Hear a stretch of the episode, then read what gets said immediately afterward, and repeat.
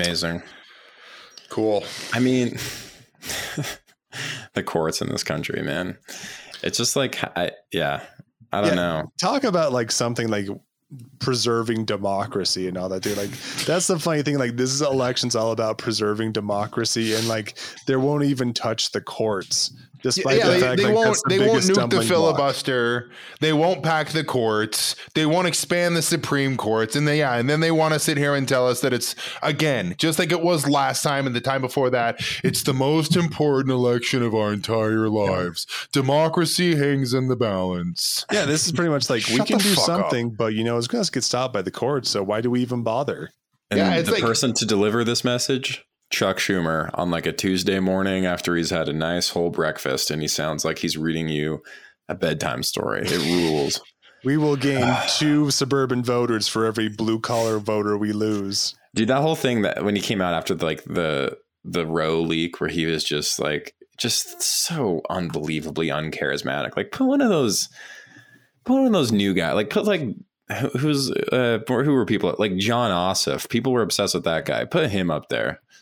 And Might at least well. make him read it. Yeah, I mean it's not like it can get any worse. I know. Put one of those like weirdos up there. Like I, if I have to listen to Chuck Schumer talk talk to me about like the sanctity of democracy one more time, I'm just gonna like just Yeah, you, sorry, you can't tell me about the sanctity of democracy when you don't even believe in it yourself. Yeah, like know. yeah, it all comes back to it's the same thing with like Evan McMullin too, where like his entire campaign is like we have to preserve democracy. It's really important, but also at the same point too, he's totally okay with the entire like far right wing reactionary judiciary. yeah, Oh, again, man. he has the same platform as Mike Lee. He's just nicer. Yeah, yeah. He's like l- Oh, a little bit less of a shithead. he put out less of a uh, hostile statement about Roe being overturned. I guess. All right. That- well, should Oh, we? I was gonna say well, uh, the- that that Evan McMullin thing just reminded me real quick. But I and I was just I, I got myself all mad again about the whole we're nominating Evan McMullin the other day because um th- there were a bunch of primaries that took place across this country. Like uh, what was that Tuesday? yep. um, and like people like John Fetterman and Summer Lee won in Pennsylvania, um, which was when Madison Cawthorn also lost that night. But um, I was just thinking about that again, and then like uh, the Majority Report was doing like a live show that night that I was watching and listening to, and I called and we were talking about. Um, Sam, Sam and I were talking about this uh, this Utah, like what the Democratic Party here has been up to. And the example that he brought up was, um, which was such a good example of like the opposite of doing this, was when um, Charles Booker in Kentucky was not was was up against Amy McGrath, Mm-hmm.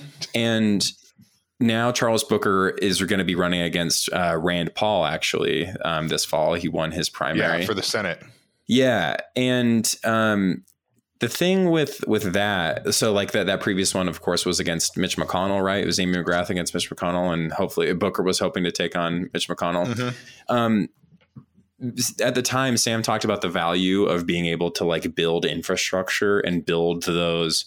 Um, and like you know build like start to build that that grassroots A like, commission, yeah. organization of people A in order to build on yeah, exactly that yeah that co- that coalition that you can come back to later that can, that even if you lose you can continue to improve upon like what we're doing here with Evan McMullin is exactly like what what you do when you make like an Amy McGrath decision you're essentially just saying this is our our one shot and we're just losing all of these years when you have an opportunity to build something and build something different like the assumption here is always that like oh yeah a democrat can't lose and or can't win.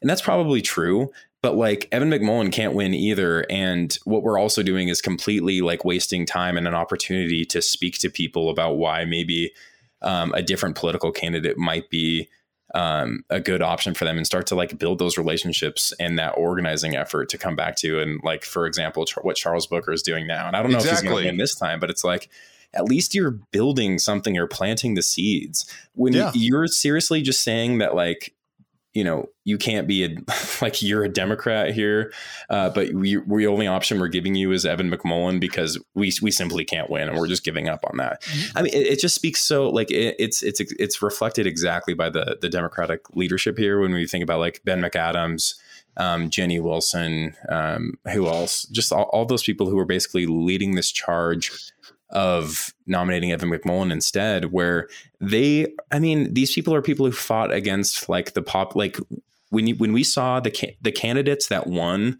in the Democratic primaries here in 2016 and 2020 uh, was overwhelmingly Bernie Sanders both times. And who did they try to distance distance themselves from the most? Of course, exactly. it was Bernie Sanders. Just a complete repudiation of the of the will of the voters and like seeing what's important to them and just not giving a shit. So like you're having it's just so disrespectful to it. it it's just like it's, it it's really awful. is. You're having walkouts of high schools in the Salt Lake City area over Roe v. Wade yes. being overturned. Yes, and where is that energy going to go to? Yes, because dude, you have 100%. this groundswell exactly. of anger, this righteous anger that's coming up from the ground, and your flagship candidate is a guy who pretty much called Hillary Clinton a baby eater yes. in 2016. Yeah, and said like Donald Trump isn't actually even against abortion like I am. am the yeah. furthest um, right candidate in this election. Literally, guys, that same so that night that we were at that um that like the pro-choice rally, the anti-Supreme Court abortion overturning yeah. rally. Um we we uh, uh, after you guys left we we marched down down to the um the city building or the county building, I guess, and uh, at at Washington Square, and like a, a, bunch of people from like PSL were were speaking, and uh, and that was fine and good. Um, but we like a girl grabbed the mic like toward the end of that and just basically went on this like big tirade about how we have to get Mike Lee out of office, and that was like her big thing. It's like Mike oh Lee is like, and I was just like, how and for for who like for who you realize the the person that he's running against is has the exact like we're at we're we're at like a a pro-choice hmm. rally here. Like, how do we get Mike? Like, who who are you proposing we vote for? Are we going to vote for the guy that like sent congratulations to Neil mm-hmm. Gorsuch? Yeah, great, yeah, exactly, fantastic. Like, like, all of that energy there. I mean, I know, like, of course, like electoralism and voting is just like such a. I mean, it's just one piece of this whole thing, but that's like not even an option in this in this stage. Like, if there's if there's one thing I feel like the Democratic Party, especially here, could really glean on and, and what they can what can they they can take away from Republicans is obviously not their platform because you know sure. that's awful and evil and, and terrible and makes everybody uh, or makes everything worse. But Republicans are incredibly good at that coalition building and at playing the long game. Sure. You know, and being patient and and building things and understanding that like, you know, it's that approach of like eating a whale, like one bite at a time. Whereas it feels like Democrats want like some sort of instant gratification. You know, it's that it's that mindset of oh, we just have to get Mike Lee out no matter yeah. what, and like while completely alienating your voter base and like you know shipwrecking your party. Exactly. Where it's like no, yeah, you yeah, can't 100%. like you can't have anything grow if you don't plant seeds. Exactly, dude. And it's like, yeah, you probably you won't be able to beat him this time with a Democrat. That's no. totally fine. But draw like use this opportunity to draw those distinctions about like why maybe you should in like years from now and use to, that to fundraise and coalition build. It I mean, is exactly what you're saying. It's planting seeds, and they just they refuse to do it. Refuse I mean, to. It, it's exactly like what I talked about when I said I went to the state convention too, where I was like, I was shocked at how old it was. Yeah, yeah, shocked. And you know what? That's because there's no fucking energy in the party. There's yeah. none everyone's given up. And this is because republicans know how to do it. They run politics like it's a siege. Like yes. slowly and slowly you start taking over territory and get closer to your goal. But at the same point too you're squeezing your enemy until they either like give up or they just completely capitulate. Like that's the goal. It's to make you quit yeah. And they're really good at it, but also at the same point too, you have this like complete like energy drain on the on the left hand side with the Democrats that just does not put up a fight at all. Yeah, they're really fucking stupid. They'll just roll over and show you your genitals. That's it. That's it. Just like a dog. Just done. Yeah. Yeah. And yeah, so I I got my I was I mean, I was thinking about our conversation with um with Kit, Catherine and and Jacob and like we we touched on that and yeah it's just it's it's really just it's amazing. Like i just wonder like why these people you know see themselves as democrats or at all but just like to just completely go against what you know people here. The only groundswell support for anything democratic that's like happened here at all have been like the Bernie Sanders campaigns. Like there was no there was no there was no ground game for the other candidates here. Like it was just these endorsements from these high ranking Democrats they, here. They literally could not have found a worse candidate. I know. They literally it's, cannot have. Because Yeah. no matter what, you take a look at every single issue that we're facing now. Say, for example, the baby formula one. Well, guess who has been all about like cutting regulations and any sort of like uh, any sort of like regulatory program in this country for like the last 20 years. I mean, he worked for Paul Ryan for Christ's sake. That's Dude, he was Paul Ryan's policy director. Yeah, he had GOP policy director in his bio until like a month ago. Yeah. Yeah. Just Oh, unbelievable, man. Yeah, let's talk about healthcare too. It's like, well, he wanted to do incredible, incredible, horrible things. Like, for example, let's Privatize Medi- it further. Yeah, let's make Medicaid a pill, uh, just a uh, block grant program, so states can just deny whoever they want from it. Well, let's Yeah. make Medicare a privatization thing where you just essentially get a voucher for whatever care. And if hey, your care just somehow manages to outpace whatever you get from us, uh, tough shit. Good luck. Um, it's just I cannot think of how you could possibly plan to have a worse candidate in this moment as like the flagship for your party. This is this is like how And how they, they they might honestly think that they've like come up with something brilliant to protect democracy or whatever. It's just so It- insulting. but it's I- again, it goes back to that. It's that Yeah. instant gratification, yeah. so that they can like yeah it's So that they liberal tried- they can puff their chest out and they can do like a holier than thou thing. It's like you know, at least we tried. We tried really hard to get Mike Lee out of office, and we tried to be decent, and Yeah. we tried to We you know, lost by 15 tried- instead of 20. we tried to compromise. That's Well, all. it- like, yeah. which is just like I'm sorry, I'm done with the compromising thing, man. Well, and, and- compromising is the same as getting cucked at this point. and it's so funny that I'm not trying uh, to compromise with like shitty fascists. Yeah, yeah, and like you mentioned the points thing when Sam Seder was talking about this, when when I when I brought that up to him, he was like, he brought up the example of how like he's from Boston, and he was talking about the, how the Red Sox just for so long refused to actually you know blow things up and Yes. rebuild in a way that would make them. I mean, and it's applicable to so many different sports teams, right? But it's like there there's there's a way to lose for the future. There's a way that you can lose games. Trust the now. process, baby. Yeah, rather than Yeah. just simply maybe making it to the playoffs every, but then getting eliminated in the first round every year. Like that's a good example. Ryan. Smith, are because, you like, fucking listening?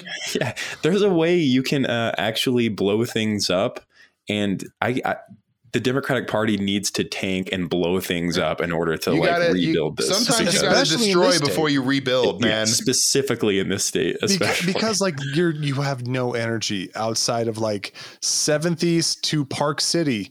That is your entire like That's your, quadrant. that's yeah, that's it.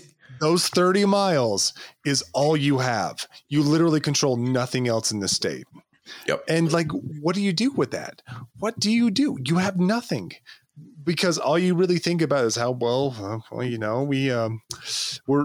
we're I I keep getting fundraising emails from the state party too, just that always just reference Roe, and I'm like, you've ran nothing but anti-abortion candidates for the last forty Exactly. years. What the fuck are you talking about? yeah. Is Ben McAdams even pro-choice? Ben fucking McAdams said he was more anti-abortion than Mia Love. Oh, He's great. fucking like he's right of like Henry, Henry Cuellar, man.